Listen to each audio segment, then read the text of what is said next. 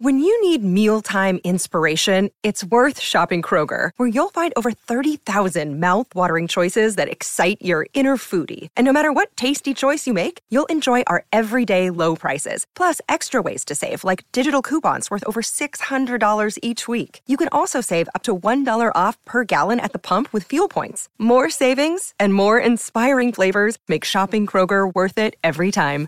Kroger, fresh for everyone. Fuel restrictions apply. Before we begin the final word for this week with Adam Collins and Geoff Lemon, a quick word about Woodstock cricket bats, the best cricket bats in the world. And because of their association with us, or our association with them, Geoff, we can offer you 20% off the best bats in the world. The best Woodstock in the world, not the music festival, not the Premix Bourbon. It's the best cricket bats going around uh, the Tour de Force and the Airstream. One the number one and two best cricket bats in the world by esteemed judges testing blind last year. No idea what bats they were using. They said, These are the bats for you. These are the best ones in the world. And much, much cheaper than a lot of the big name bats from the big name brands. Well, they're cheaper to begin with, and then you apply the discount. So the maths on this, which I like to repeat because I think it's important, is that for a top line bat in Australia these days, you're being set back the better part of 1,200 Australian dollars. It's a lot of money. Well, if you extrapolate what the Airstream and the Tour de Force are worth in Aussie dollars, it comes up to about 700 bucks, so about 375 quid. 20% off that, which is what you get with offer code TFW20, and you're down to 560 bucks, less than half of the 1200 that you might pay when picking a bat up off the shelf for the brands that you know and love and what you see a lot of test players use in Oz, for example. Now, the difference here is that all of these bats are, are made with love by hand by John Newsom, who's the, the bat maker to the stars, including now to Josh Da Silva, Geoff, the West Indian star who who made 100 in the first test match where he was using the Woodstock a couple of weeks ago. And there are a range of uh, players on the county circuit who are using them this year who weren't using them last year. And there are many more coming as well. There are more on the way. Stephen Finn uses one. Benny Howell, uh, Jack Taylor for Gloucestershire, Joe Leach for Worcestershire. Lots of uh, county players using the Woodstock stick, and uh, you can use it too with that offer code TFW20. Get 20% off. Why wouldn't you? You'll be foolish not to. Woodstockcricket.co.uk. The code is TFW20. For the best bat in the world. Get one today. Dun dun dun. I had to go about it, write it out, and find it myself. And there's some stories I can tell you. This is the final word cricket podcast. I'm Geoff Lemon. The other guy is Adam Collins. We are back together at last. We ran towards each other across a meadow full of flowers with our arms spread wide in slow motion while a string quartet played a stirring uh, quartet music. I don't know what they play in the background. Uh, it was it was beautiful. The, the, the flowers were all pollinated, so nobody had. Let a thousand flowers bloom. Let a thousand flowers bloom, and every thirty seconds, somebody in Queensland gets torn apart by a crocodile.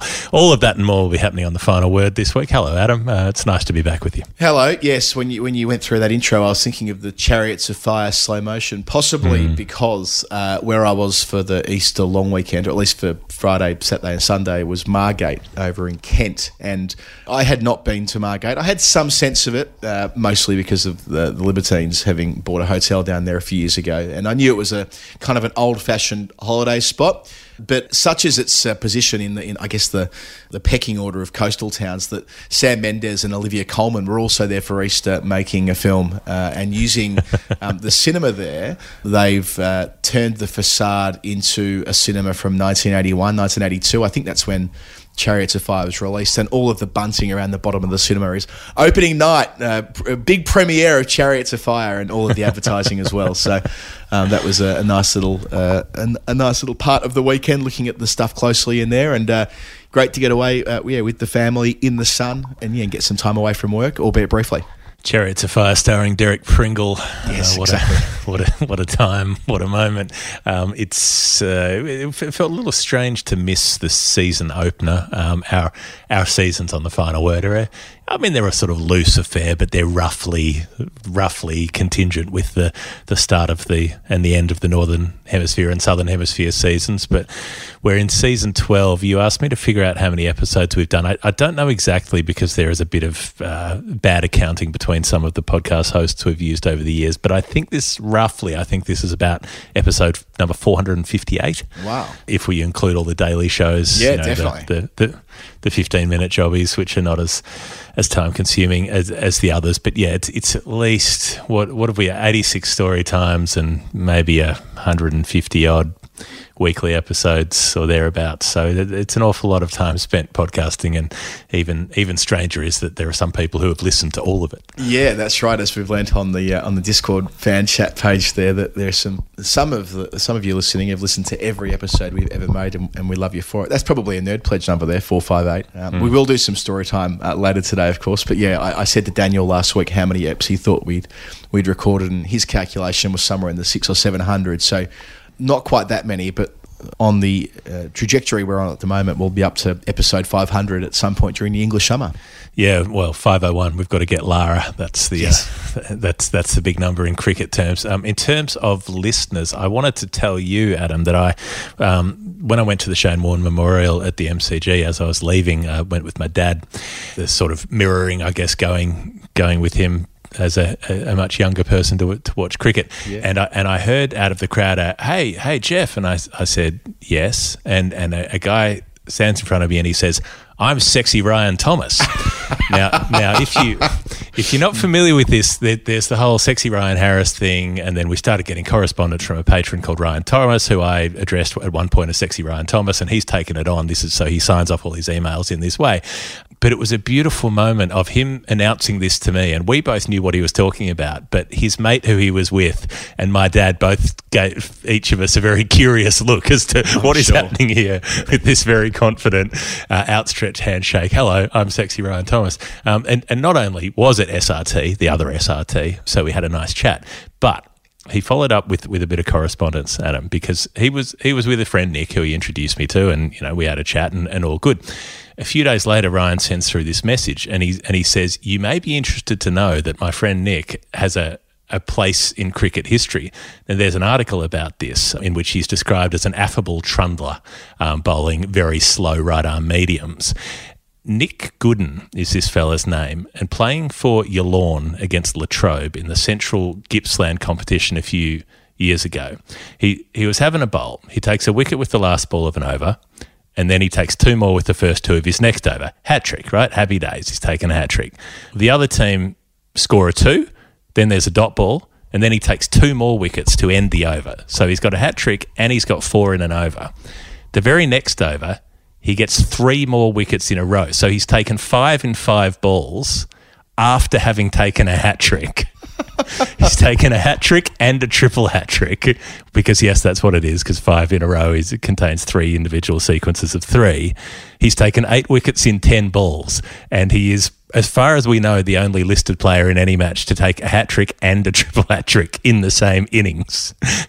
Wow, Nick Gooden. Okay, uh, I, have you? So you found news reports to uh, to Yeah. corroborate this? to back this up. Yep, this is this is the real deal. Um, Wow. So so take that Latrobe. You know, the problem with Latrobe is they always try to walk it in.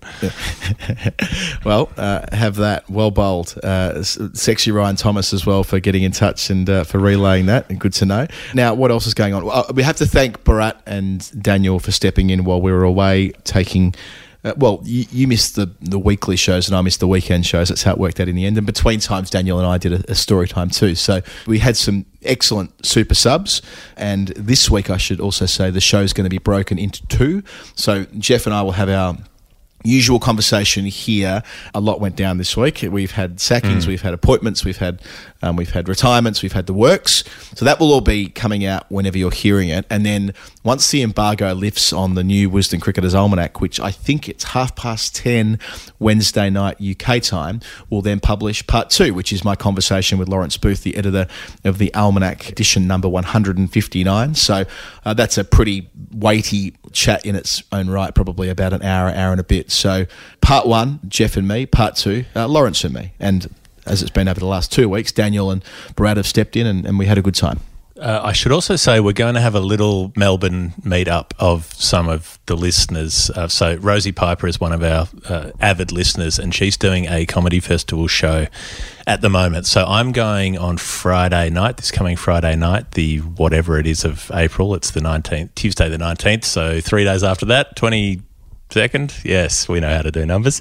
That's on Friday evening, sort of six o'clock ish or something. And, and a few listeners of the show are going to come along and, and see the show, and then we might decamp to the pub or something like Nice. that. So if uh, anyone's listening in and wants to come and meet us at Rosie's show, please do. Um, fill up the audience, and, and then we'll, uh, we'll, we'll go and discuss it afterwards. We're doing the same thing on Thursday at the Oval for the London final word contingent. So we're going to be, uh, well, we haven't quite worked out where and when specifically. That's all on the Discord and being uh, established. But Surrey are playing Somerset. Day one's at the Oval. I'm there anyway doing some other work. So we thought, what better opportunity to have an early season beer than that? So I think we'll probably go to the Beehive.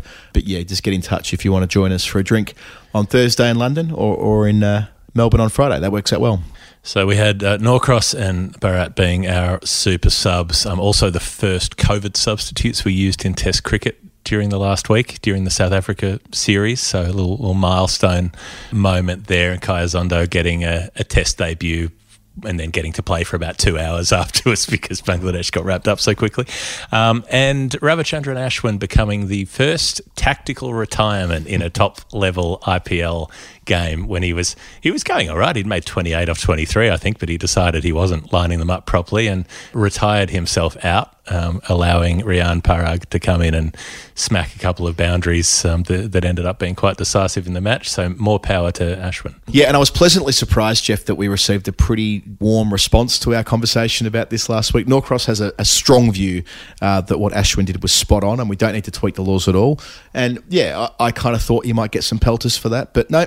People seem like they were persuaded that uh, that what Ashwin did is not only good and proper, but that the laws as they are are fine, and we don't need to get too fancy on this. That um, this works, and yeah, fair enough, I reckon. And I, I heard your chat with Daniel about the Warne Memorial, which I, I thought he summarised things really nicely. Um, a last little addition to that, there was a, a story that Chris Unwin, one of our listeners, sent in. And, and I loved this just for the niche element where he, he said, I won a competition when I was 11 through Wisden Cricket Monthly, one of those things where you send in an answer on a postcard. And I got sent to Australia for four weeks, oh. involving three weeks off school. Now, just dream start to begin with. Imagine, like, I've never met anyone who's won one of these competitions. You know, 25 words or less. Tell us why you want to go to see an Ashes test. I, I knew a guy. I knew a guy in 1995 who I don't remember which Pearl Jam album it was, but whichever one it was, I guess it was the peak of their powers, wasn't it? Around their mid 90s, and it, it was like if you submitted uh, an application based on the, the CD you had bought, the proof of purchase or whatever, you could win a trip to see Pearl Jam play in America, and so he did. So that's the only other time I've seen anything like that. You're spot on though. That, that's like total dream sequence stuff. Being sent to Australia to watch cricket when you're a school kid of 11 years old. I mean, that doesn't get any better. And three weeks off school into the bargain Yeah, and yeah. getting out of winter and being sent to summer. So, uh, so Chris says, I was at the Triangular Series final in 1999. And so during the memorial, Nasser Hussain started telling a story about that game. And Chris Oh, says, yeah, I, yeah. I sent a message to my mum that Nasser was talking about one of the games that I attended with my dad at the SCG. And she replied, Yes. And you sent us a postcard from there and you got Shane Warne to sign it. so Chris had completely forgotten this, but uh, but he, he did he did have that little link back to that day and he won the competition when he was 11. So well done. Fantastic. And Chris being from Lancashire originally, there's a, I suppose there's a decent chance that at least one of his clan were at a at that Test match at Old Trafford in 1993. Linking back to Warne as well. On to the news of the week. Uh, we we must start. I'm afraid, um, although I'm sure it has been absolutely talked to death by everybody else in our line of work. Uh, Joe Root resigning as England Test captain. It it is not surprising at all, but it also was kind of surprising given how resistant he'd been to to doing that. It really did seem like the same England setup might just drag on, but I think I think after some time at home, he's basically realised that, that he's too buggered and he, he doesn't want to keep being in the firing line. Yeah, I'm just so glad. I'm so happy for him that he's been able to arrive at this decision himself. Look, who knows what external pressure might have been at play, but yeah, we got the press release on. Yeah, on by who? There's nobody to apply it. That's true. I do wonder whether he might have known that Rob Key was taking over on Sunday. So there's kind of the Good Friday resignation from Root and the Easter Sunday uh, resurrection via Rob Key to the, the director of cricket job for the men's team. And yeah, maybe he, he sniffed the breeze and realised that change was a coming. And and Rob is uh, on the record as being a supporter of Ben Stokes taking over as captain. So the extent to which that'll influence what they do on that front, time will tell, I suppose. Now we should say from the front of the conversation, you know, work with Rob, uh, you know, and and, and have a, a, a, a, an affection for him and wish him very very well. You know, so uh, that's not to say we won't be objective in our analysis of what he does in the new job. It'll will provide a bit of distance there, I'm sure. But yeah, my, my starting point is great news that a proper cricket person who loves the game dearly, who thinks deeply about it, who is clearly passionate about getting England to where they need to be and where they should be based on their investment in the game. It strikes me on all those fronts as a, as a great opportunity for a new era for English cricket. Now, the other side of that, um, the criticism will be that that Key doesn't have that kind of managerial experience or looking after teams in quite the same way or experience even out of the game, uh, that he comes to this as a bit of a clean skin. That might be a good thing, that might be a bad thing, time will tell. But it's definitely a bold decision. Look, the easy thing to do uh, would have been to have gone for someone who, who had done the behind the scenes stuff in, in county land or indeed gone abroad and picked someone out from a from another country to give English cricket a shake up, but they they've gone yeah to a they've gone in a different direction to somebody who's been following the game incredibly closely, but from the media side rather than the administration side. Yeah, I, I can't decide how I feel about that. Like it, it's you can you can see it as bold, and, and in a way, it is. It, it's it's quite brave, and there has been this um, Andrew Strauss history of of interesting selections. I I thought.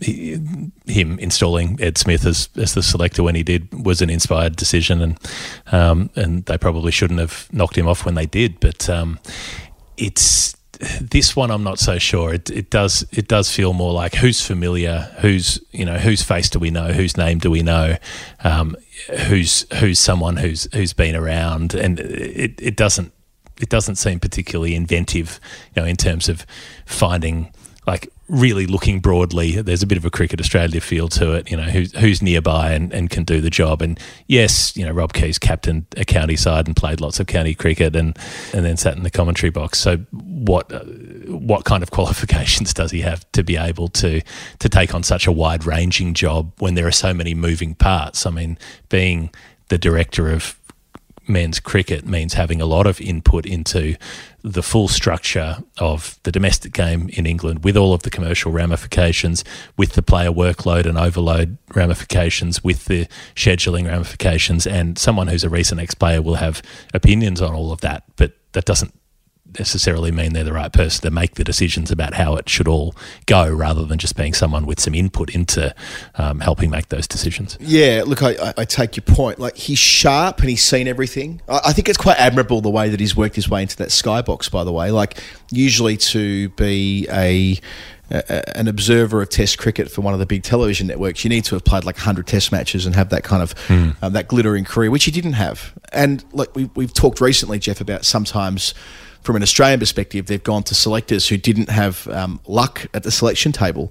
Um, Tony Dodemaide and George Bailey, uh, most recently, for example, Jamie Cox before that, Trevor uh, years ago, Trevor Hohns and others. So that they've thought that the best place to look at the selection table is people who perhaps got, got the rough end of the stick when they were playing. The same might be here for Key, that he didn't have the, the kind of England career which would guarantee that he'd have a, a wonderful post playing career, be it as a commentator or an administrator, but he's now been able to achieve that. Like he's one of the most sought after voices in the game on TV commentary. As recently as Pakistan, when he worked with us on SEN and was effectively leading that TV broadcast with Mike Haysman um, as a foreign voice. He wasn't from the sort of the, the Pakistan team or the Australian team, but such as the esteem that he's held in, he's, he's given that gong. So I'm, I'm sure that would have all contributed to this. He'll be a player's player a bit as well too. Like he clearly is mates with the players. He, he understands what makes them tick. Uh, as Nasser Hussain pointed out on Sky yesterday when when talking about the appointment, the, the, the next step will be how does he go at having tough conversations with his mates who play for England. Mm-hmm. That that's a, that's an extra degree of difficulty, but. I appreciate that if you're Rob Key and this comes out of the blue for you, which it did, by the way, he wasn't seeking this job; they came to him. His uh, comments in the press release ring true that you might get one opportunity in life to do something like this. Uh, why would you give it up? Like, even though it probably means, I don't know, maybe even a pay cut, but why would you give up the, the one chance you would get to have your hand at the hand at the lever of power in English cricket, which obviously means so much to him? I guess it's also a money where your mouth is situation. You know, it's it's relatively easy to sit there and have opinions about everything and say, well, they should do this and they should do that. Uh, it's a very different thing to actually have to do it because everybody making a pronouncement, including us, saying, well, they should do X, Y, or Z.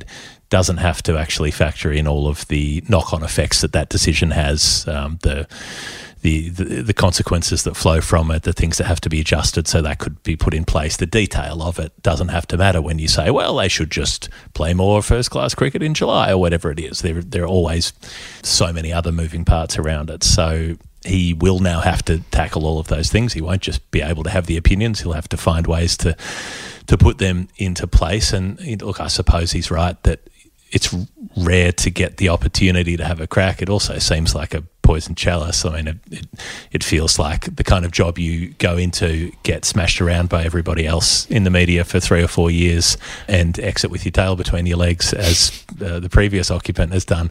You know, I mean, Ashley Giles does not leave with reputation enhanced, even though he made a lot of good moves earlier in his tenure and, and was getting lots of credit for it. He ends up being judged by the exit, and you know, people do recover from these things to a point, but they they carry the bruising from them. So, I mean, I think he's on a bit of a hiding to nothing, really. Yeah, the scrutiny will be relentless, right? And he and he knows that. He he gets. He's been around long enough to know the ecosystem and the fact that you know his mates will have to be, and by mates I mean like everybody in the media. Everyone's pally with Keezy, right? We will be critical of what he's doing. We will disagree on lots of things. And indeed, hmm. I mean, I don't agree with his position on Stokes being captain, for example. Respectfully disagree, but that'll be an early one. If he does go up and, and appoint Stokes Yeah. and, and he's part of the appointment of Stokes as Test captain, I think that would be an error. But that's okay. Like it, it's his prerogative to make big calls now in this new role. He has a view around. I, I mean, think that, just, been. that one just feels like a pub decision. You know, it feels like, oh yeah, and Stokes, he's really good. Yeah, pop him in as captain. Like it um, doesn't. it I, I- doesn't I- I have- wouldn't. Yeah, I, I wouldn't quite go that far. I think that there is a view that there's only one player other than Joe Root who's who's a, who's a lock to be in the Test eleven against Yeah, well, that's New true. Zealand, and as a result, it's a bit of deductive reasoning around Stokes. It's like right, it's it's not the perfect fit, but if he's the only guy who's going to be there with any meaningful experience, who has captain England, must be remembered, then it, it stands to reason that he be given the next opportunity. My response to that, which Daniel and I spoke of last week, is one, he's already under the pump big time on so many different levels as a player. You know, every format, the all rounder in the team. Uh, there, of course, is the baggage that he carries from from 2017, and we can disregard that if we want. But it, you know, people who aren't involved in the nitty gritty of cricket day to day know a few things about Ben Stokes, and one of them is the Mbargo nightclub. And the other point is that Stokes can be super loose. And that can be adorable sometimes, but it's not always adorable. And some of that comes out on social media. And the, and the standard you'll be judged against as England captain is different to when you're a member of the ranks. So I think there are yeah there are some there are some headwinds there. And yeah, our view that we've expressed before about maybe Stuart Broad doing it in a caretaker capacity has got a bit more of an airing in recent times, and maybe that's where they land. But yeah, my, my sense is that that it does go to Stokes, given Rob Key's now in this position. The other point, I think this might be lost upon a few people in in county land. I'm not sure, but Rob is uh, adamant there's too much county cricket played. And this is before it was fashionable to talk about three divisions of six and playing 10 games, which is a, a, a hot talking point over here right now. Rob's been saying this for years, and he's saying that as someone who was on the circuit for nearly two decades. Now, again, I disagree with him on that. I think that, you know, if you had a 10 game season and in England, invariably, you lose games to rain. You know, it's just the way it is with the climate over here and with um, availability as it is around the country with international competing interests and all the rest of it. You're not getting a lot of bang for your buck for 10 games. I think 14's fine. It used to be 16 until a few years ago. But yeah, the fact that Rob is, is strong about this and he's going to be part of Andrew Strauss's uh, Um, I don't know what is, it- is it a working group they're going through at the moment on on overhauling English cricket, the sort of thing you get after a, a losing Ashes series. You know, they're, they're always reviewing the domestic game. This could be a decision that's taken quite soon about how they move forward with county cricket, and he'll have the view that they should land with you know roughly ten games per season, which will piss off a lot of people. Now, whether the counties vote for that uh, at board levels are a very different thing. The, the, I think a, a dozen counties would need to agree to that for it to happen. I, I doubt that'll that'll come to fruition, but yeah, it, it's a very interesting appointment at a very interesting time, given they don't have a coach. They don't have a captain. They don't have a chairman. Not that Rob Key will be involved in picking who the chair is, but that's a, an important hmm. part of all of this. And the and the chief executive Tom Harrison is is on the way out. So As yeah, soon as he picks up his bonus, once he gets his two point one million. Yeah, soon- yeah. well, he's cut of the two point one million. Presumably, he goes sooner rather than later. So, yeah, the the Root decision, Geoff, that he's made. I mean, again, we we've, we're backing over old territory a little bit, but more wins than any England captain, but more losses than any England captain. And Lawrence and I went through this in, Yeah. in our chat about the almanac this year too. It's uh, you know, it's uh, it's striking that those two milestones came up within about three months of each other, and that he was able to make all of those runs last year when England were a basket case. Well, uh, I mean, it was it, it it was a pathetic use of statology by by the ECB, and I think it just reflected everything about the ECB. That okay, you, you know, we've got to talk him up now that he's retiring. Yes, he captained more tests Eng- the, for England than anybody. That's because they play about seventeen a year, and he was the only player in the team who could have done the job as as you say for the last five years or so. So yes, good for him for doing that. You know, but that that sort of creative accounting. Oh, he captained more wins than anyone else. Yes, he did, and he also lost more. So what's the po- like? That's just that's just a, by virtue of bulk of numbers by that point. So it, it felt very ECB. It was it was the hollowness. Uh, it was all about the message, not about the substance. You know, we have to come up with something nice to say because he's on the way out. Yeah, and he did captain loads of Test cricket. I'm, I'm plucking a stat here from the almanac, and I think I'll try and adjust it in my head. I think he captained 64 Test matches in 56 months in the job. I mean, that's Yeah. a lot of cricket. I mean, especially when you consider the rigors of the pandemic and, and bubbles and and the other challenges since since February 2020. So it's been a rough ride. It's been a roller coaster. I went back and read something that I wrote when Joe became captain in, uh, I I guess he formally became captain in January 2017, but he had a bit of time before his first test uh, in the job that was uh, against South Africa in, in the June of that year. In I think the April, we got invited up to his primary school. And I remember sort of asking him a series of questions about the, the postcards that were on the wall about Syrian refugees. And it was a really interesting school. Uh, and I just was interested in Joe's perspective on these matters and about empathy more generally. And he spoke eloquently around that about how he wanted to see himself as a captain who people could could trust and who could respect. And I think that that will be how he leaves the job. That his colleagues, and you can see this from the social media posts they put up after senior teammates like Stuart Broad and James Anderson, who obviously would love to have played in a more successful era under Joe, but he hasn't lost anything as a human being as part of the process. He might be exhausted, but people still see him as the as the same commendable man when he went into the job, and, he, and he's leaving it with his reputation enhanced on that front, which easily could have gone the other way. You can see a bloke being, you know, uh, going through the ringer as captain and coming out a, a fairly disgruntled, broken dude. But I, I don't think that is the case with Joe. Yeah, that that is interesting. That he's he he seems like, I mean, he and Kane Williamson are the most well-rounded and balanced of the super high achievers in in Test cricket. You know, the ones the ones who've managed to hit the standards they've hit without sort of having to have such a crazy focus on it that they forget how to be people um, at the same time. So I think he'll go out um, as a someone who's very respected as a human being and uh, a lot less so as a tactician and, and a, a thinker. Um, uh, he's you know someone who, uh, like you said, didn't didn't have a hugely successful era in, in a lot of ways, but also made made a lot of mistakes that, that made that harder. Even though he wasn't always starting with um, the biggest advantage, I suppose. Yeah, made a lot of runs, made a lot of mistakes. I think it's a, a nice way of summing it up. In terms of doors closing this week, there uh, one shut for an England great, Anya Shrubsole, who retired uh, from the international game at age 30. Geoff, we expected this after the World Cup. She was uh, quite emotional both before and after the World Cup final, which England lost to Australia a couple of weeks ago. But yes, she she had a long career for England. So I think with women's cricket, sometimes we're like, hang on, 30. But you've got to remember, she started when she was 16. That's a very, very long time to be an international cricketer. And yeah, I think it, it stands to reason that that she has almost sniffed the breeze a little bit on this one and, and realised that, in her own words, the game's passed her by just a little bit. Uh, and it's the right time for her to um, go back to being a domestic cricketer and to celebrate her achievements as a, a two time World Cup winner who did so much for that team for such a long stretch of time. You talked about it last week in terms of you know what what does England's setup look like when they go into a, a 50 over World Cup in three years' time? Is it still Brunt and Shrubsole that sort of situation? And yeah, her her comment was telling that that the game's moved past her. She has struggled for fitness, in particularly in the last year or so. Um, looked like she was struggling to keep up with the demands of the game at times. Rallied towards the back end of that World Cup, bowled really well in the final, um, but there was that sense that she was sort of struggling to to keep up to the standard required, um, and which in, in some ways it, it, it, was sort of symbolic, I suppose, that her obviously her high point will always be the 2017 World Cup final, that sixfer that she took, the way she carried England to victory that day.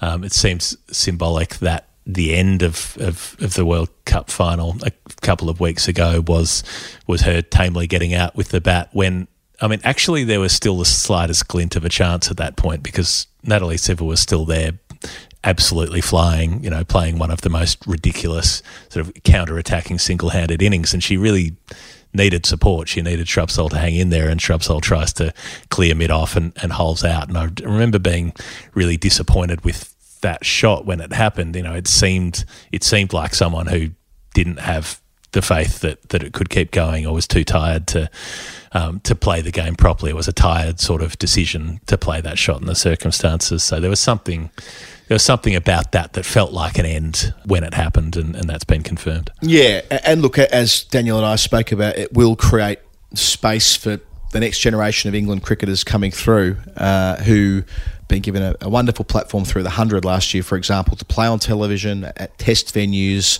under what I would describe as kind of like quasi international pressure. Well, can they make the next step up in the next three years?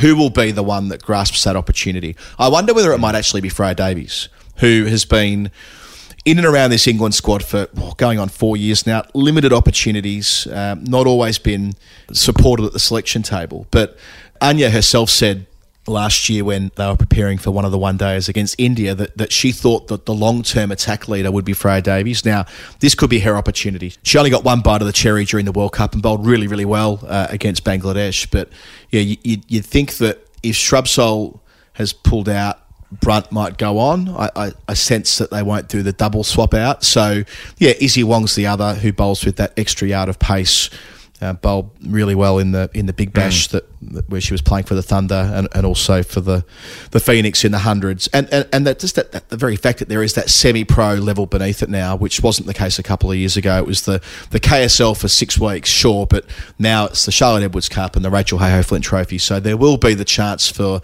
the next superstar to emerge, whereas that that might have been tough. I think Geoff, even as far back as 2017, we were both writing and saying on the podcast that England were were lacking another match winning seamer. Well, they're they're going to have their hand forced now because they won't have Anya Shrubsole uh, down the other end. Yeah, and, and they'll need you know they, they they need more than one. Obviously, you can't you can't just be relying on one person to fill that breach with injuries and all of the rest of it. Uh, I think, as you say, Brunt will go on a little longer, but I, I think time may be running out pretty quickly for her as well. She's a she she strikes me as a sort of a player who's who's running more on reputation than reality these days. She's I mean England have a delusion when it comes to Catherine Brunt. They think that she's a number seven with the bat, which she's never been. You know, occasionally chips in, but but sort of can't can't consistently do that job. But she also gets talked about. Like I, I noticed this with every every England commentator who used to play with her. They still talk about her as a speed demon and this fast and threatening bowler. When most of the time she's bowling back of the hand slower balls at about seventy k's an hour in in one day cricket these days. I mean, you don't you don't see the player she was is not the player she is. And yeah, she's clever and she's got variations and smarts, but she's also trying to adapt her game on the run to stay relevant. And and in some ways that can work, but it I'm not convinced by it. I, I, I think I think the idea of her is more compelling than the reality of her as a player at the moment. Yeah, look, I, I think she's still England's best option, but um, you're right in saying she's a different prospect now to even when we started covering women's cricket closely, uh, when she was head and shoulders above the rest of the world in terms of pace. That that's clearly not, not the case anymore. Uh, by the way, Shrubsole by numbers finishes with 209 international wickets, uh, including 101 in T20s, the most for England, at an average of 15.6 and an economy rate of six in in T20s. As I said, she was a, a world champion twice. She's an MBE as well for what she achieved in that 2017 World Cup, which also made her the first woman featured on the cover of the Wisden Almanac in, in 2018. And last but certainly not least, uh, one of the, the, the best people in cricket, and only wish her well in her post playing career. Hopefully, we can get her on the show. Actually, I've tried a couple of times and haven't quite gotten it over the line. I, I know she's um, she's open to doing it, so maybe we'll try and do like an exit interview with Anya Shrubsole now that she's finished playing for England. And yeah, looking forward to still watching her do her thing, swinging the ball uh, around corners in, in the 100 and, and in domestic cricket this year. Uh, Mignon du Preez has sort of half retired, bit of an Afridi retirement. Um, from she's retired from ODIs and Tests, even though they're going to play a Test this year after years of not having played Yeah. a Test. I mean, that seems like an odd decision. Like, do do that one in a few months, buddy. But she's going to keep playing T20s, um, I guess, through until the next T20 World Cup or whatever it is. But she has decided to to call time, most notably in 50 over cricket, a format where she made 3,760 runs, played 154 times for South Africa, and she'll still be going around on the domestic uh, freelancer circuit and all the rest of it. Yeah, kind of similar to Shrubsole in that she played for 15 years. So you kind of get it that when you start so young, and she was captain for five years in her early 20s, you, you're kind of knackered by that age, aren't you? you, I totally get and respect why she'd be looking to lessen her workload, even if it does mean that she won't get to add to her one test match, which, by the way, brought her a, a century on debut. She's in that quite small club of women who've made 100 on, on test debut. Uh, that was against India in 2014 when she was captain as well. So, uh, the end of her long form career, but as you say, I'm sure we'll see Mignon du Preez featuring in the uh, T20 comps around the world, and yes, presumably through till the next T20 World Cup in. Gosh, it's next year, isn't it, Geoff? Um, it, it, these these World Cups um, come around quite quickly in the T20 format. I think it's in South Africa next March or something like that. Yeah, there's one. Well, there's there's, there's an ICC event every year now by design, so we're never not playing an ICC event. basically, um, what else have we got? Andrew McDonald got the Australian Yeah. coaching job. Uh, f- could have knocked me down with a feather. She's a real left field candidate. It's lucky that again, Cricket Australia um, engaged a global recruitment firm to do a worldwide search for the best candidate, and then gave the job to the guy who was already the interim person doing the job, much like they had the worldwide search uh, to find a coach before they appointed Justin Langer, uh, the worldwide search to appoint a CEO before they appointed Kevin Roberts, who was the 2IC to James Sutherland, and then the worldwide search for a CEO before they gave it to Nick Hockley, who'd been doing the job on an interim basis for 12 months before they finally gave him a full time gig. This organisation, I cannot get my head around the way they do things. They, like this farce, this pretense that we're searching everywhere for the new candidate when we've already given him the job effectively. Like, what is it for? Why? Don't say you don't have any money when you're paying recruitment firms to spend three months, three months since Justin Langer got out of the uh, got out of the job and the space opened up. Three months to decide to give it to the second in command coach who you'd already installed as an interim coach. Yeah, Andrew. Jesus Christ. Andrew McDonald, Mr. Worldwide, suddenly. Yeah, um, who's that? Pitbull. Yes. Yeah. Quite- They're a um, bit different.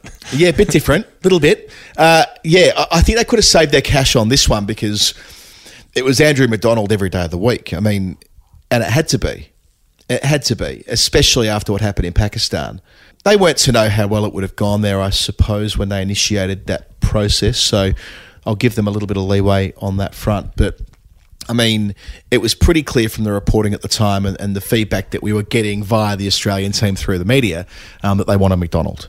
So, yeah, they, they probably were in a strong position, given he already worked for the organisation, to have gone down that path. Of note, it's a four year deal and it's for red ball and white ball. I I don't think we expected the latter. I thought they might go, you know, red ball coach, white ball coach. But he's got both, as Justin Langer did. Four year deal, which is the um, the length of time that Langer also had. Before Langer, no one was getting four year deals, so they're, they're giving him a lot of lead time. That that might be to do with um, them wanting to to pair up McDonald with Cummins to just be the leadership axis week in, week out across the formats. I know that Finch has got the white ball teams, but the fact that Cummins is in the white ball teams and and I suppose there's there's more pressure on a, coach for what they achieve at test level, isn't there? So, reigning world champions in T20 cricket, he'll get to uh, oversee that team when they try to defend their title on home soil in, in November. So, yeah, pretty good time to be taking over Australian cricket for Andrew McDonald. He's He's a sound guy. He's a smart dude. I spent a day with him, or half a day with him, at Grace Road back when he took over Leicester in 2016, and kind of I was quite fascinated in, in the in the Leicestershire club at the time. They'd gone without a victory for about two and a half years, and McDonald, who'd played a little bit there earlier in his career, I mean. By the age of 34, he was a senior county coach. There's a little factoid that does the rounds that McDonald had all of his coaching badges before he played Test cricket. So he knew a long way out what he wanted to do, which was to be a high profile coach. And yeah, the experience with Leicestershire through the IPL, the Australian assistant, that bond he's clearly got with Pat Cummins, he, he was the overwhelming choice. So yeah, I reckon they could have saved a buck or two. um, I remember being very invested in his uh, brief test career when it happened. I really wanted. I was like, yes, this this unglamorous, unfashionable sort of seeming dibbly dobbler kind of all rounder, and and he he produced a, a, couple of handy efforts for Australia. In Sure the, did. the couple of matches that he played. You know, bowled well, made a, a few useful runs on occasion. I I thought it sort of fitted. I saw I saw them put up this uh, like alleged highlights clip on. Um, on social media that was basically just a clip of him getting Jacques Callis uh, with a with a caught and bowled that almost touched the ground, and the highlights clip was just two and a half minutes of DRS checking whether he'd taken a clean catch or not. I was like, it, it, sort of made sense that that was the best that they could find was um, you know was this contentious caught and bowled decision because that reflected his um, his his workmanlike character as a player. Yeah, he, he, was a very very good cricketer. Unlucky not to play more tests. Uh, he, he, should have played in the 09 Ashes series because he was part of that 3 0 win in South Africa earlier in, in 2009, and, and the option was there for them to play him as almost like the spinner. He, he could have, when they lost faith in Hauritz, they could have turned to McDonald. But anyway, that's mm. uh, that's all in the rear vision mirror now. And yeah, four Test matches, but yeah, won the Sheffield Shield a number of times for Victoria and had county success. And yeah, that 1 0 victory in Pakistan would have been the last confirmation they needed, I suppose, as decision makers that he's got a good thing going on there with Pat Cummins and yeah, best of luck to them for yeah, what I expect will be a, a, long time as coach and captain. I mean, they're not going to make any sharp movements now, are they? They've they've picked their horse with Pat Cummins, and now having signed up a coach for four years, we're going to hear a lot from those two leaders of the Australian men's team. And uh, I suppose one thing about taking a while to appoint the coach was they basically gave him a free hit um, in Pakistan. So he, he didn't go mm. into that series with the pressure of having been appointed the new coach and you've got this tough assignment first yeah. up. He he sort of got got a, a, free hit at that. He he got the win, and, and so if there was if there had been any doubt about appointing him, because Trevor Bayliss was a pretty strong candidate for a while there, he was being very heavily talked up by um, New South Wales media anyway as as being the the likely prospect. But if there had been any doubt about McDonald uh, winning a Test series in Pakistan, sorted that out. Yeah, I wonder the, whether Bayliss might end up being part of the World Cup plans for later in the year at home, a- and also that McDonald has built it into his contract, according to the reports, that he'll be able to sit out for like white ball series where they where they can put it. And I know they've done this before, of course, but where he can give the team away to others, and whether maybe Bayliss might become like that senior assistant when the mm. white ball team is, is turning out around the country, World Cup around the corner. So I wouldn't completely rule out Bayliss from being quite involved in, in the next stage. Yeah, I think that'd be silly not to try to get him involved in as some sort of consultant or even just yeah. like a sort of cool dad who can just hang around in the change room and just just make everyone feel feel at home. You know, that seems to be his vibe. Just just wear a big daggy floppy brimmed hat and be nice to everybody. And what do you know? You know, oh, don't worry about it. If you get out, don't worry, have another go. You know, that's pretty much the Trevor Bayliss model. So, so hopefully he can do something like that. I have not been paying a lot of attention to English county cricket because I, I rarely do, but I did notice some things that were happening during the week. There were some strong, some strong talking points, some records set, some near records uh, as something very close to a perfect game in a batting sense that almost took place. An extremely close result in uh, in in one of the games, a one wicket result there that everybody being very excited. So uh, why don't you walk me through the CC? Yeah, I will. So I won't do what um, Daniel and I did last week and spend half an hour talking about it. That was, um, yeah, as I said, it was it was a special treat for our England fans to start the season. But we'll, we'll try and break it down. I'll, I'll try and It was basically. a special treat for you two because I wasn't on the show to be like, come on, hurry it up. No, no, it, it was worth it. It was worth going through the, the games that were played last week to start the year. But we'll, I'll probably thieve um, the Gary Naylor um, uh, model here of picking six talking points each weekend or something like that. But yeah, you're right. The Um, joy of six was uh, was that was a big thing on the Guardian for, for ages, yeah. wasn't it? Yeah, that's right. So it, was, it has Joy of Six energy. Uh, Gary puts Mm. it on his blog and then reproduces it on the Guardian. So always a good read. But let's get to the cricket, shall we? It's been a good start to Division One in that no team has won two from two. Only Somerset have lost both games. And speaking of Somerset, Geoff, you talked about the the, the win by one wicket. That was ever so close to a tie in that Essex were chasing 84 and they were they lost their ninth wicket when scores were level. And Craig Overton who took 13 wickets for the match had three opportunities to bowl it at the number 11 now you know you'd almost say at that stage it's a 50-50 whether they get the runs or, or the uh, the Somerset seamer gets the final wicket to tie it uh, and become the 68th tied match in the history of first class cricket, but it wasn't to be. And but there was nearly a run out too. It was a quick single scampered through. It was nearly like the Joe Solomon scene, side on. You can't quite see where the run out comes from in the tied Test match, but you see limbs everywhere. It was close to um, having that repeated, but. Not to be. Uh, Renshaw playing for Somerset with Siddle this year, Geoff. So Matt Renshaw played his first game and made uh, seven in the first innings and 45 in the second. Peter Siddle took five wickets against his old club. But um, yes, um, the fact that it was ever so close to a tie that that gets the juices flowing. Everybody seemed very, very excited about that one. I was uh, following the Ben Compton story, Yes. who carried his bat in the first innings um, and then was the last man out in the second innings, having made 100 in both digs. Um, it would have been the seventh time ever that a player had carried the bat in both innings of a first class game, and it ended up being one wicket short of that. So, so close to a record, but it was the record for the longest innings ever batted in a championship match, like the most minutes batted in a in a county game ever, uh, six hundred and something that he batted across the course of the match. Um, an extraordinary performance um, by Ben Compton. Yeah, I think it ended up being in excess of 900 minutes across the two innings, which um, outstripped Haseeb Hameed's effort last year when he made twin tons to get himself back in the frame. And yeah, I like the story of this Ben Compton. He's effectively a journeyman. He's played second 11 cricket at a couple of clubs, played a little bit of first class at Notts, and now as a 28 year old arrives at Canterbury. His grandfather, you know, is the is the great Denis Compton, and his cousin's Nick Compton.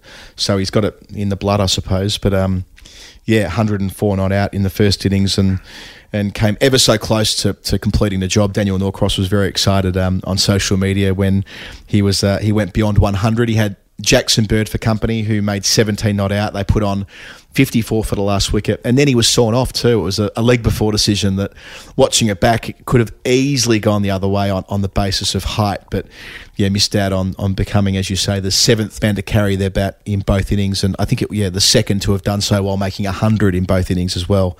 Ah, not to be.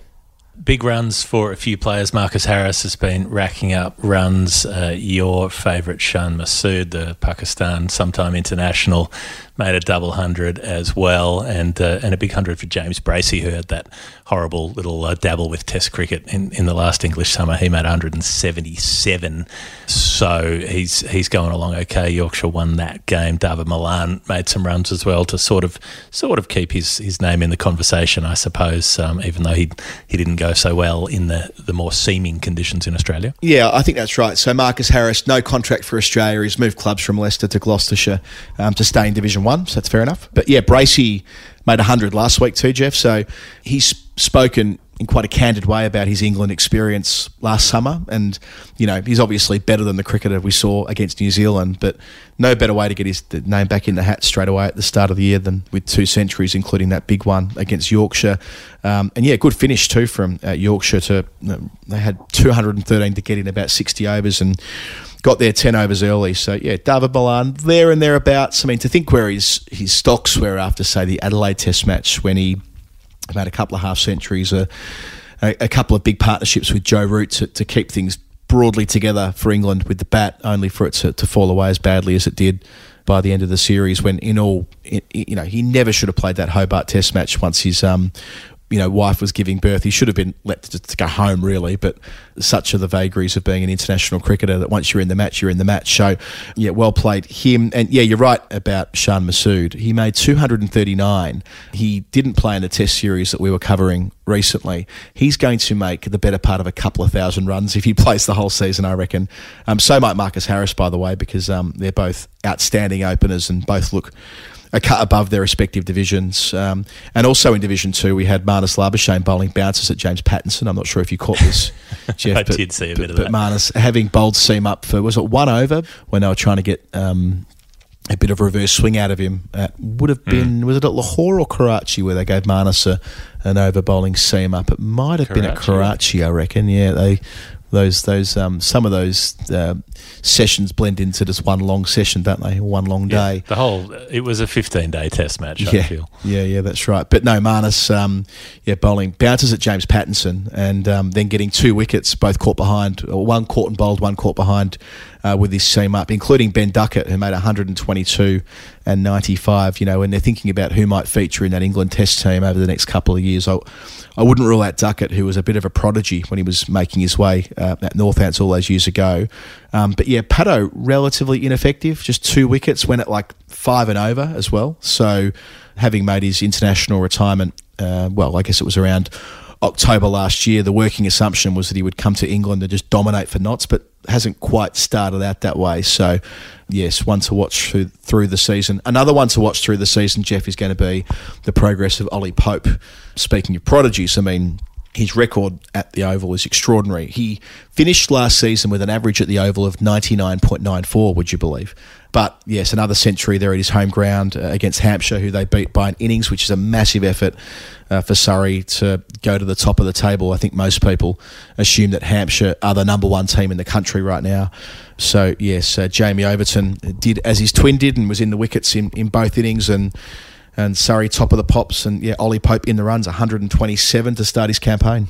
Yeah, the old um, Ollie Pope average at the Oval thing just uh, just keeps trucking along, doesn't it? But then every time he comes up for England, it doesn't go so well. So that's their problem. He's he's clearly the next best player in the country, like the next best in. Yeah, You know, yeah. the one the one who should be doing things in the Test team is just not doing things in the Test team. Yeah, I think that's right. And- He's damned if he does and damned if he doesn't, isn't it? If he makes runs at the Oval, it's like, oh, well, another Ollie Pope 100 at the Oval. And if he doesn't, it's like, well, there must be a big problem with his game at the moment. But yeah, by all reports, um, from a technical perspective, he's um, he's not making that pronounced back and across movement that seemed to get him in trouble in Australia. So, yes, uh, let, let's hope that there is a, a big season ahead for a player who is surely ready for the next step at international level now that they're going to be gutting the test team. And, and last but not least, we mentioned Shan Masood's um, big runs for Derbyshire. How about in that same game, following on, Sussex made 513 for three, with Tom Haines making 243, Cheteshwar Pujara on debut for Sussex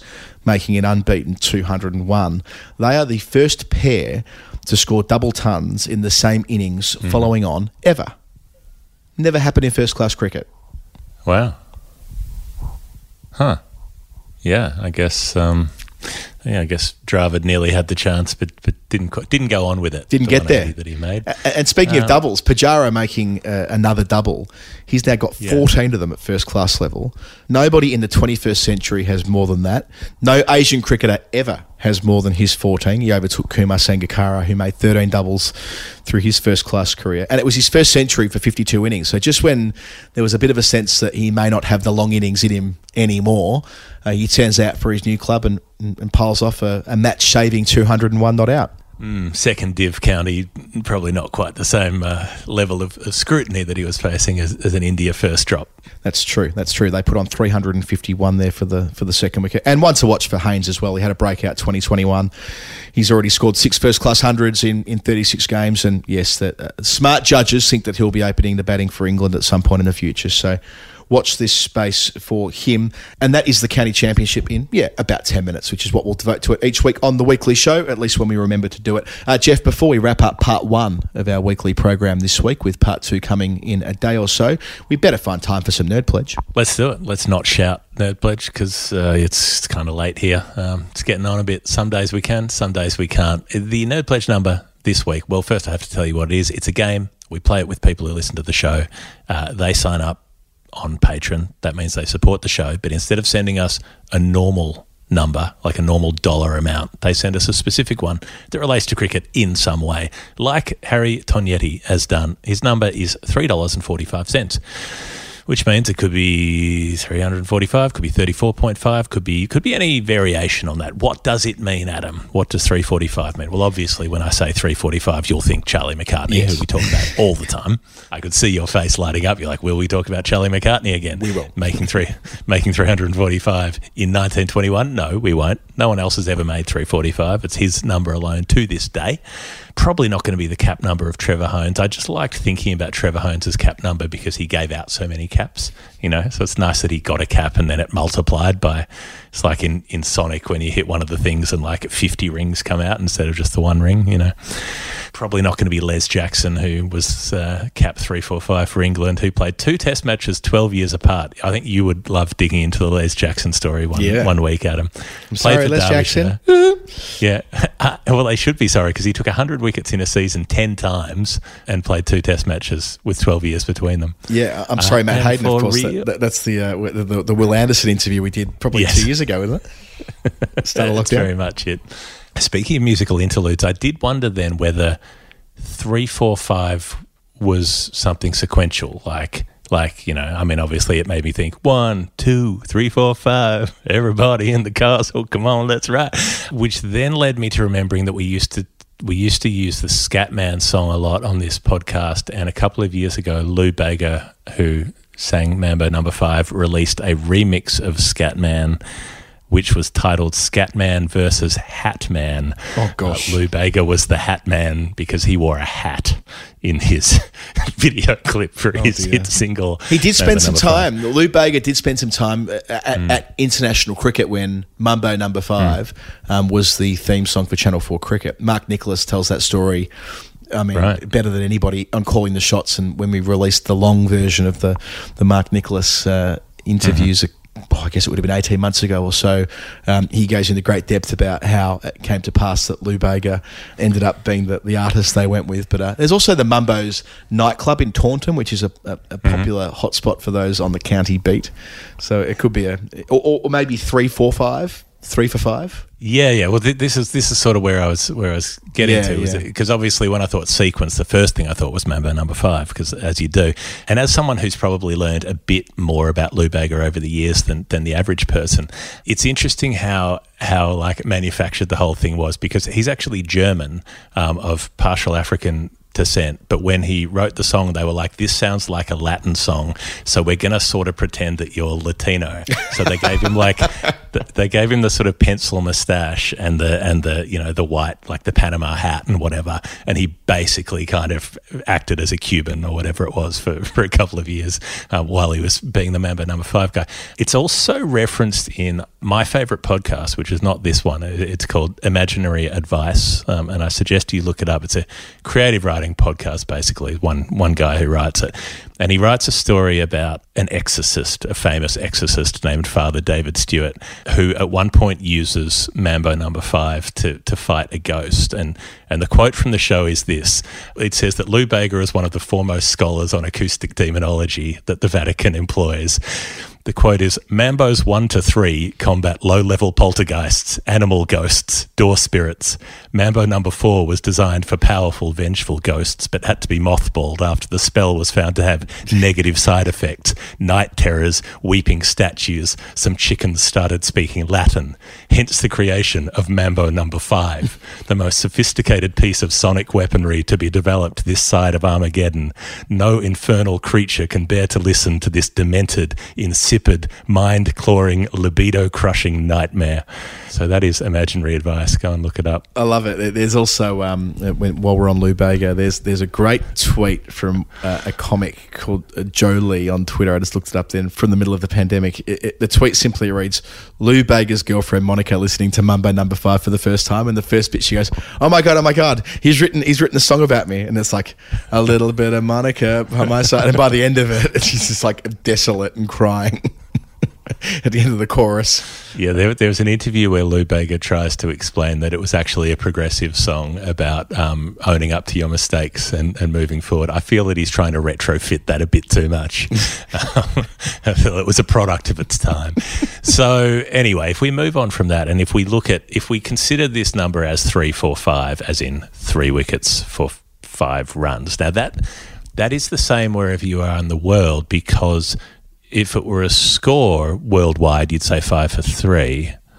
But if you're talking about the fall of wicket on a scorecard where they list fall of wicket separately, the wicket is first. So it's so Yeah. three for five is still three wickets for five runs. Now, you might remember this one, Adam. I, I looked, I, I found instances of when teams had been three for 5 Uh, one of them was Ireland in their very first Test innings when they were all out for 130. And then, speaking of follow ons, Kevin O'Brien made the ton following on, got them a lead, put them in the game. They didn't end up winning it, but it ended up being a close thing. But they were three for five to start that match. You would remember that one, I, I assume. Yeah, yeah, that's right. Um, where they uh, they ran into Muhammad Amir, if I recall correctly, who was on fire at the start, and then uh, yeah, Kevin O'Brien found a way to to get them back in the game, and Tim Merton nearly did the job. Not quite, but yeah, memorable week at Malahide. Three for five was also England's score in Port of Spain in 1994. they were three down for five, and they ended up getting bowled out for 46 in 19.1 overs. Uh, Kenny Benjamin and Curtly Ambrose were the only bowlers used. They took nine wickets between them, and there was a run out. So when people talk about England being in a really bad spot and needing a red ball reset and all the rest of it, I still think, hmm bowled out by Kenny Benjamin in 19 overs. Like, yeah, you know, Marshall, Garner, Holding, etc. But maybe Kenny Benjamin's not not quite up there in that sort of territory. Yeah, Ambrose was incredible. He bowled some unplayables at the start of that spell. The ball to Atherton stands out in that. There were some fairly crazy scorecards in that part of the world between England and, and the West Indies between yeah between ninety four and two thousand and four. Of course, you know the two Lara epics are a part of that. But yeah, some all out fifty odds and Uh, a test match that had to get relocated. Or that might have been a bit later. I think the relocation was two thousand and nine. There was the test match that was called off at Sabina Park. That would have been in I hmm. think 1998, if I recall correctly. So, yeah, an eventful sort of rivalry that built up between those teams, especially when they're playing in the Windies. I suppose that goes all the way back to 89 90 with that fabulous series where England, against all the odds, won the first test and. Yeah, it was being beamed back to England for the first time on satellite television, and it was the the dawning of a new era. So, in terms of uh, scores of three for five, uh, it's happened 18 times in men's and women's tests. No team has ever been five for three, as in five wickets for three runs. Hasn't happened, but three for five has happened 18 times. The lowest score anyone made from that point was the 46 for England. The highest is Sri Lanka made 367 after being three for five when Chandimal made a, a ton against India at Galle in 2015. Did find a couple of slightly interesting things here, final word style though. India, in 1946, they went to Manchester. They were three for five, and they ended up 142 for nine and hung on for a draw against England. Then they came back in 1952 at Manchester. Again, they were three for five. Six years later, they didn't hang on for a draw. They got bowled out for 58. And then in the same series at the Oval, they were three for five again and got bowled out for 92 and Wow. got saved by rain. So three times in, in six years, India were three for five. And, and then the best three for five I found was this one. This is, this is Pakistan at the Oval in 1967. They're out cheaply the first time around. They trail by 244 on the first innings. In the second dig, they're three for five. So they're absolutely screwed. Uh, when Asif Iqbal comes into bat, they're seven for 53. And soon after that, they're eight for 65. So he's batting at number nine from the point that he comes in, he makes 146 of the next 202 runs. Uh, batting with Intikhab Alam, who's the, the leg spinner who became the team manager later. Asif Iqbal hit 21 fours and two sixes, meaning he got 116 of his runs in boundaries out of his 146. They ended up making 255 and even getting a lead. Um, not much of one, but they did get a lead, which was which was something from where they were, you know, that far behind the game. Uh, and if you can put an asterisk on it, it was at that point the highest score by a number nine because Clem Hill did make 160 at number nine, but he was shuffled down the order from when he was when he was ill. Right. So he wasn't a real nine, but so it was the highest score by a proper nine, and there've Okay. only been two highest scores since from a number nine, which is. Uh, Ian Smith and Stuart Broad, I think, are the two who've, who've gone past that. So Asif Iqbal coming in at seven for 53 and then just peeling off 146 for fun is one of the best scorecards I've seen. Nobody else made a run until the number nine and the number 10 got together and did some damage. Brilliant. I prefer that to the false nine in Clem Hill in, in football terms. Very good. Uh, okay, three for five, three, four, five. Harry uh, Tognetti, let Geoff know how he went. You can do so by hitting us up on Patreon in the usual way. On Discord as well. I, I, I don't mention enough that that is the that is perhaps the nicest corner of the internet, our Discord channel.